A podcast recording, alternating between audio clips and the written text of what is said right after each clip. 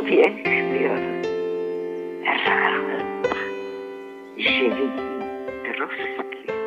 Svět se strašně mění. A z toho se dalo žít? Nedalo. Posloucháte podcast Magdaleny Sodomkové Čas naslouchat.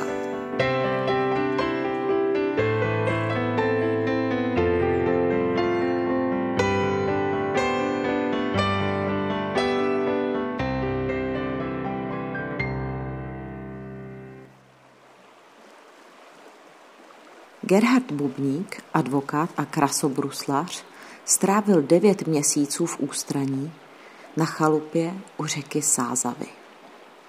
Z okna své pracovny se díval do korun stromů. Jeho portrét od fotografa Lamdukiena najdete na stránkách www.časnaslouchat.cz. Rodina Gerharda Bubníka přežila válku jen zázrakem, anebo spíš díky něčí odvaze. Epizoda druhá. Trochu jiní Němci.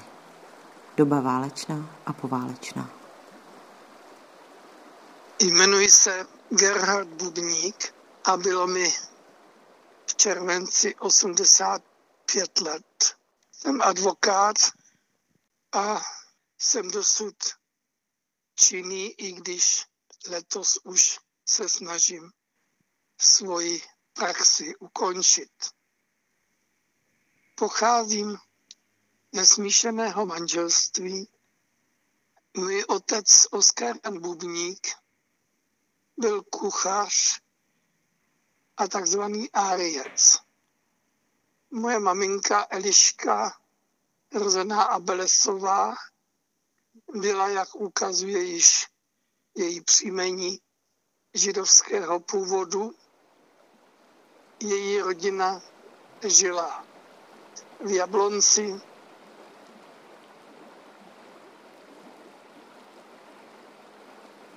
Maminka chodila do české školy pouze do první třídy a když chodila v Jablonci do škol německých, takže její čeština byla dosti špatná.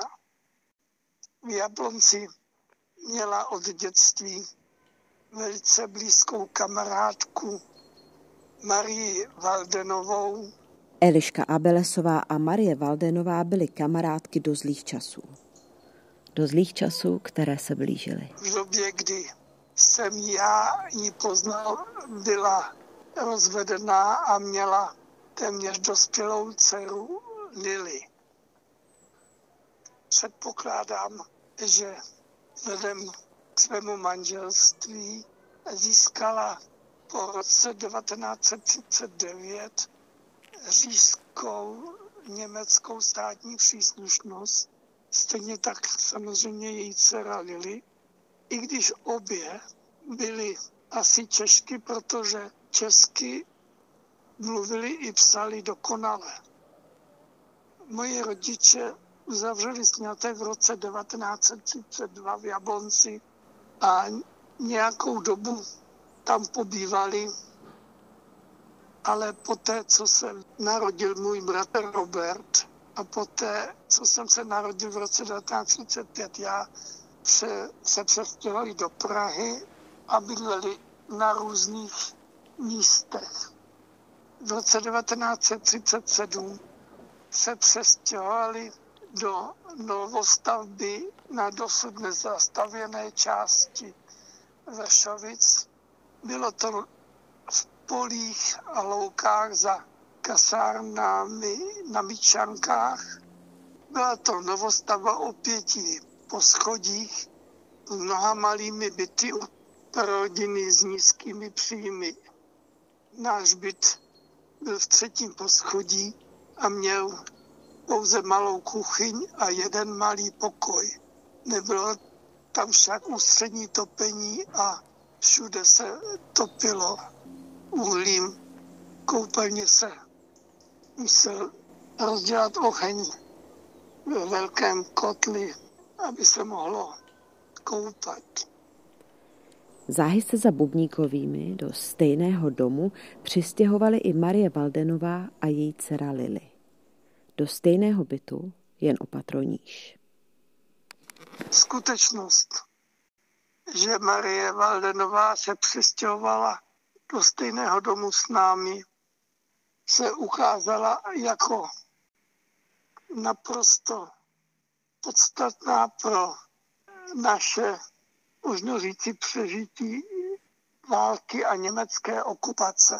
Marie Valdenová zřejmě sňatkem s mužem, kterého jsem nepoznal, protože Marie Valdenová byla již dávno rozvedená, získala po roce 1938 německou říšskou státní příslušnost. Byla to, možno říci, jakási ironie osudu, protože Marie Valdenová i její dcera Lily mluvili naprosto perfektně česky a česky i perfektně psali. Když Němci začali i v protektorátě pronásledovat Židy, začala být situace naší rodiny svízelná. Táta ztratil zaměstnání, protože pracoval jako kuchař ve slovanském domě, který se za okupace stal domem německým a tátu jako Čecha a manžela židovky vyhodili.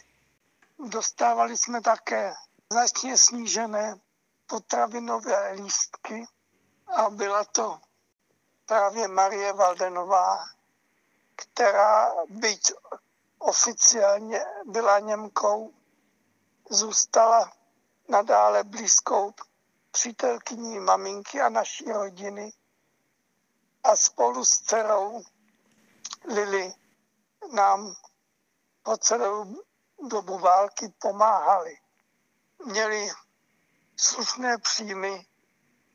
Marie Valdenová pracovala v telefonní ústředně a její dcera jako kvalifikovaná úřednice, ovládající dobře oba jazyky a navíc měli větší příděly potravin takže si pamatuju, jak nám teta Marie, jak jsme paní Valdenové s bratrem říkali, nosila často různé potraviny. Dcera Marie Valdenové, Lily, se v té době seznámila s německým důstojníkem. Byl to zubař sloužící u německé posádky v Praze, doktor Richard Ferdinand ačkoliv byl Němec a důstojník, zubař německé armády, seznámil se, když docházel k Valdenovým, i s naší rodinou. A i on se k nám choval přátelsky a postupně nám poskytl významnou pomoc, která podle mého názoru mohla být u důstojníka německé armády považována za velezradu, za kterou mu asi mohl rozit trest smrti. Nejprve pomohl mojí mamince židovce s péčí o chrup.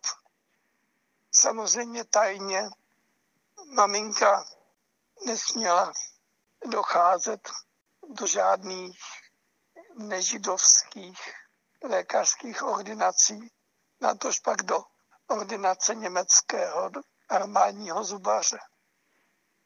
Pamatuju se, že mamince v našem bytě bral otisky a ve své ordinaci a laboratoři na takzvaném kuleťáku na Davidském náměstí v Praze jí vyrobil zubní protézu a udělal také něco, co Oskaru Bubníkovi Zřejmě později zachránilo život. Tatínkovi vystavil lékařské potvrzení, které tatínkovi pomohlo oddálit jeho nástup do koncentračního či pracovního tábora v Německu. Je totiž zajímavé a dost nepochopitelné, že německé úřady nejprve poslali do těchto táborů nežidovské manžele židovských manželek. Tata byl poslán do pracovního tábora Kleinstein ve Slesku někdy v létě 1944, zatímco maminka snad v té době mohla ještě zůstat. V tomto táboře i v táboře v Osterode, kam byl později otec převelen, byl zavřený spolu s mnoha dalšími nežidovskými manželi, židovských manželek, včetně známých osobností, jako byl malíř a kreslíř Ondřej Sekora, autor knihy Ferda Mravenec. Gerhard Bubník našel po letech karikaturu svého otce, kterou Sekora svému spoluvězni věnoval. Veškeré příbuzenstvo ze strany maminky bylo posláno do Terezína a potom do Osvětimi již v roce 1942. Přicházely od nich pohlednice. Psali, že se mají dobře. Byla to babička, trýcové a mnoho bratranců a sestřenic. A sesul mě také maminčina sestra, teta Irma, kterou do Terezína odtransportovali na nosítkách, protože v té době ležela nepohyblivá židovské nemocnici v Praze. Teprve později se Gerhard Bubník dozvěděl, že ty pohlednice musely být předepsané. V době, kdy přicházeli, byli totiž všichni jeho příbuzní po smrti. Jak jste později ukázal, v lednu 1945 byli všichni tyto příbuzní již dávno mrtví, zahynuli v plynových komorách v Osvětimi. Maminka byla poslána do Terezína. To se stalo 4. ledna 1945. V bytě ve Vršovicích zatím zůstali dva malí kluci. Deset a půl letý bratr Robert a já devítiletý jsme zůstali sami. A nebýt Marie Valdenové, nevím, co by se s námi stalo. Ta o nás následující čtyři měsíce pečovala, přesto jí hned devátého nějaký dobrý Čech udal jako Němku po osvobození v roce 1945 byla hned 9. nebo 10. května Marie Valdenová jako Němka začena revoluční gardou a odvlečena. Pak už oba kluci zůstali úplně sami. Mávalo se šeříky, bylo horko. Zajaté Němky odklízely barikády. V tom vedru byli bez blues. Lidé je mlátili, aby pracovali rychleji. Byli spocené, udřené. Gerhard plakal. Těžce nesl, že se tohle někde děje tetě Marii. Přišly ale i dobré zprávy. Díky tomu, že můj tatínek se s maminkou odmítl i pod nátlakem německých úřadů rozvést, šla do transportu maminka tak pozdě a díky tomu dědina z celé své velké rodiny přežila. Vrátil se i tatínek, avšak velmi nemocný. Měl tuberkulózu. Ta byla potom zhoršena rakovinou a tatínek byl po roce 1945 stoprocentním invalidou. Naše rodiči se vrátili až 17. května a to proto, že v Terezíně, kde byla maminka a kam jí šel můj otec hledat, vypukl tyfus a byla vyhlášena karanténa. Sotva se rodiče vrátili, šel otec, kterému jsem s pláčem řekl, co se stalo s tetou Marí, hledat ji po všech sběrných táborech v Praze, kde byli internováni Němci. Podařilo se mu ji najít a na základě jeho svědectví, jak se za války teta Marie chovala a jak nám pomáhala, se mu podařilo to, aby byla propuštěna. Po doktoru Ferdinandovi a jeho ženě Lily se ale slehla zem. Dlouho jsme neměli i ani teta Marie o nich žádné zprávy. Táta zabránil odsunu tety Marie. Ta zůstala bydlet v našem domě, ale musela dát svůj byt k dispozici a byla přestěhována do malé garsonky přízemí domu. Sami jsme byli téměř bez peněz. Tatínková invalidní penze byla neskutečně malá. Máma si přivydělávala šitím pro různé známé a navíc jsme to byli my, kteří tentokrát museli pomoci tetě Marii. Táta, byť bez peněz, musel oficiálně tetu Marii zaměstnat jako pomocníci v domácnosti a v důsledku toho platit za ní i zdravotní pojištění. O tom všem jsem nikdy nevěděl a zjistil jsem to až z dokladů, které jsem našel v roce 2003. Po nějaké době teta Marie dostala dopis z Rakouska, kde jí dcera a zeď oznamovali, že se jim v květnu 45 podařilo utéct před ruskou armádou na západ do amerického zajetí. Psali, že čekají rodinu a že mají hlad. Moji rodiče považovali za svoji povinnost odvědit se nejen tetě Marii, ale i její muzeti doktoru Ferdinandovi a v roce 1947 se tatínkovi podařilo dostat pas pro sebe a moji maminku k cestě do Rakouských hor jako na léčebný pobyt vzhledem k jeho tuberkulóze.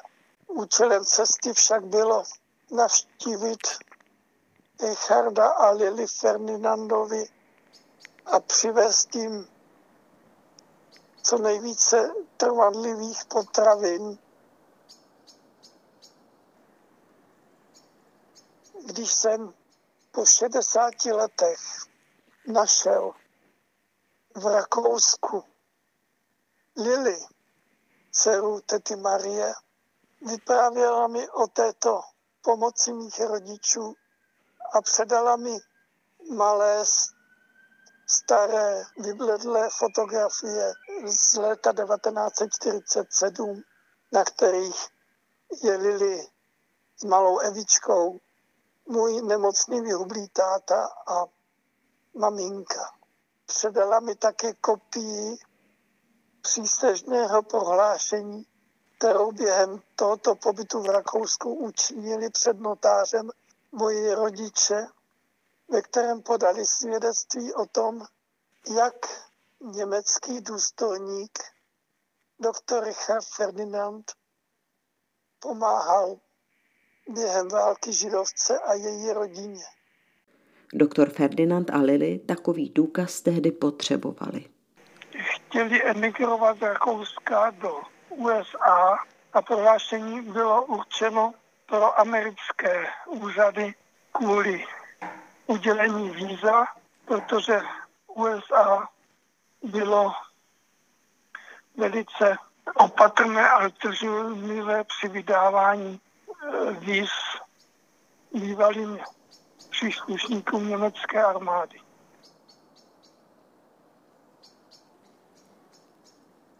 Po únoru 1948 pomohl tatínek tetě Marii utéci do Rakouska ke své dceři. Jednak pokračoval v pomoci ještě žijící mamince tety Marie. Ta žila stále v Jablonci ve velice nuzných poměrech. Ačkoliv, jak jsem řekl, sami jsme žili z ruky do úst.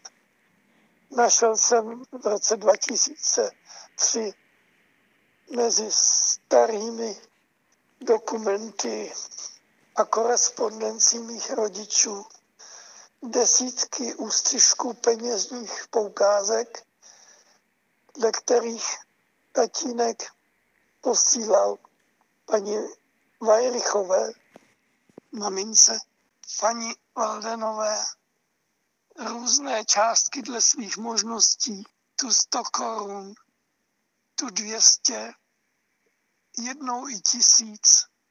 Vrátím se ještě k tomu, proč jsem našel Lili až po 60 letech. O mnoho let později přišel od Marie Valdenové dopis. Poslaný z USA, z města Omaha ve státě Nebraska. Žádná další korespondence nebyla a proto jsem předpokládal, že celá rodina žije v USA a že teta Marie musela již stejně jako moji, moji rodiče dávno zemřít. K mému překvapení jsem našel v roce 2003 mezi těmi starými dokumenty i parte z roku 1958 oznamující úmrtí tety Marie, ale k mému překvapení nebylo parte v angličtině a vydáno v USA a bylo většině. A z parte vyplynulo, že teta Marie umřela ve Filachu v Rakousku a že tam musí žít i rodina. Teprve tohle zjištění přimělo Gerharta Bubníka pátrat po Lili, kterou viděl naposled jako desetiletý na konci války. Požádal jsem o pomoc rakouského kolegu advokáta a brzy jsem dostal zprávu, dostal jsem adresu i telefon. Když jsem vytočil číslo, ozval se na druhé straně hlas ženy, který jsem i po tolika letech poznal jako hlas Lily. Řekl jsem jí, volá a ona tomu vůbec nemohla uvěřit. Mluvili jsme počátku německy, protože jsem vůbec nepředpokládal, že po 60 letech bude Lili umět ještě česky. Ale ona mluvila česky naprosto dokonale, přestože 60 let česky vůbec nemluvila. Ještě téhož roku se Gerhard rozjel do Rakouska. Bylo to neskutečné setkání po 60 letech. Lili bylo 84 let a byla již 20 let vdovou. Vychovala dceru Evu a syna. V té době byla ještě zdravá, pohyblivá, jezdila autem a když se smála, připomněla mi moje dětství, protože její smích byl stále stejný, hlasitý, vysoký a výrazný. Poslouchali jste druhý díl podcastu Čas naslouchat. Jeho výrobu podpořilo Evropské novinářské centrum EJC. Portrét Gerharda Bubníka, kterého fotograf Lam Duk Hien vyfotil v době pandemie přes jeho okno do světa, najdete na stránkách www.časnaslouchat.cz. Gerhard Bubník je nejen advokát, býval také krasobruslař a rozhodčí. Před časem jsme spolu sepsali jeho strhující život do knížky, která se jmenuje Život mezi paragrafy.